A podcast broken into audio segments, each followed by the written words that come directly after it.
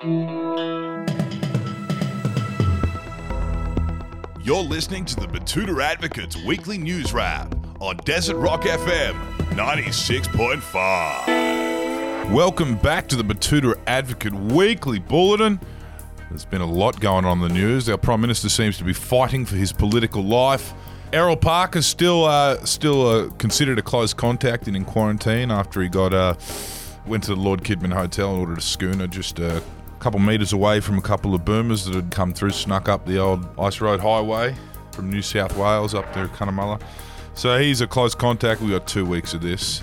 But we're holding the fort well. How are you, Wendell? Yeah, I'm all right, Clancy. It um, seems like it's all around us at the moment, all this COVID, but what do you do other than just keep on trucking? How are you going?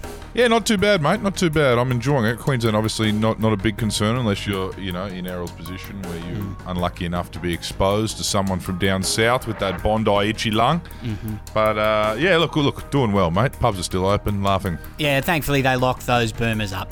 Now let's get into it with the biggest story of the week. The headline reads Report Scotty, you have well and truly fucked this one, mate. Yes, with major capitals and now even the regions in lockdown this week, it was revealed that the man in charge of the country has made a real fucking meal of this whole thing. The report was released as huge numbers of the Australian population are currently unable to go to work to earn enough money to compete with the cost of living in this country in 2021 and also pay enough tax to ensure that our Prime Minister takes home a salary of half a million dollars a year. Not one dollar has been spent on federal quarantine systems to prevent these lockdowns, and a distinct lack of forward thinking to our vaccine rollout. It's been confirmed that this is probably the biggest fuck up to date, and that's saying something because we're talking about a bloke who caught an aeroplane to Hawaii in the middle of the biggest bushfire disaster our country's ever seen. Yeah, even bigger than Hawaii, they're saying. But hey, we've got new car parks and change rooms in marginal federal seats and a trade war with China. So that's something to think about. Yeah, mate, that's um, it's all about what doesn't make the headlines. You know, that's what true leaders are focused on.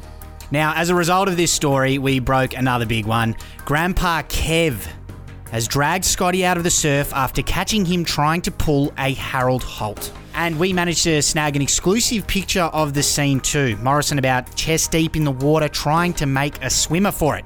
Quite incredible. So head to the website if you want to read more on that one.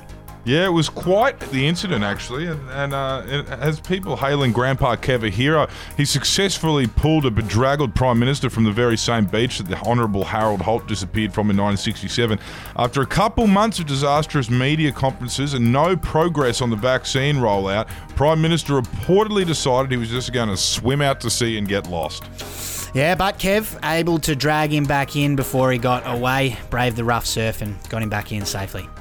He's really been taking the mentorship father figure thing to a new level ever since he did uh, pick up the phone to the Pfizer executives and helped Scotty accelerate the vaccine arrivals. We're just lucky that we have this retired Brisbane statesman ready to help out. Yeah, very commendable. Down in Sydney now, and a bloke working at a Bankstown bottle has revealed he got called champ 4,563 times on day one of the construction ban. Yes, a Sydney based champion has had a big week, with developers and tradies unable to get Gladys to backpedal on her construction ban. A Bankstown bottle shop employee said it's been nose to the grindstone all week long.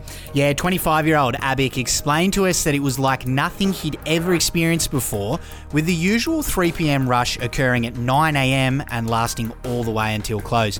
He said, It's Western Sydney, so I've got a few bros and a couple of ussers too. But yes, it's been overwhelmingly champ or chief all day long. Now, in another major city that's in lockdown, Adelaide's streets have been completely deserted this week due to them being located in Adelaide. Now, this one was one of the cutest stories of the week. With South Australia notching a few cases, Premier Stephen Marshall was forced to shut the city of churches down. And that led to some photos shocking the rest of the nation, with images of Adelaide's main streets completely deserted. A kangaroo was even spotted hopping down one on the main road. But as was pointed out, it doesn't really have anything to do with public health measures, and that picture was actually taken a couple months ago when uh, there were no restrictions at all. And we had a comment on that one from Stuart Beatson, who said, Please be gentle. It's our second time. We aren't lockdown pros like the rest of you guys. And there was some big news in the sporting world this week. Brisbane won its Olympics bid, and the rest of Australia said, Cool, I guess. Yes, London, Rio, Tokyo, Paris, LA, the brown snake. That's big news from Tokyo this week, and it had the Premier, the Prime Minister looking for a distraction, and the developers in Brisbane and a few other locals very excited.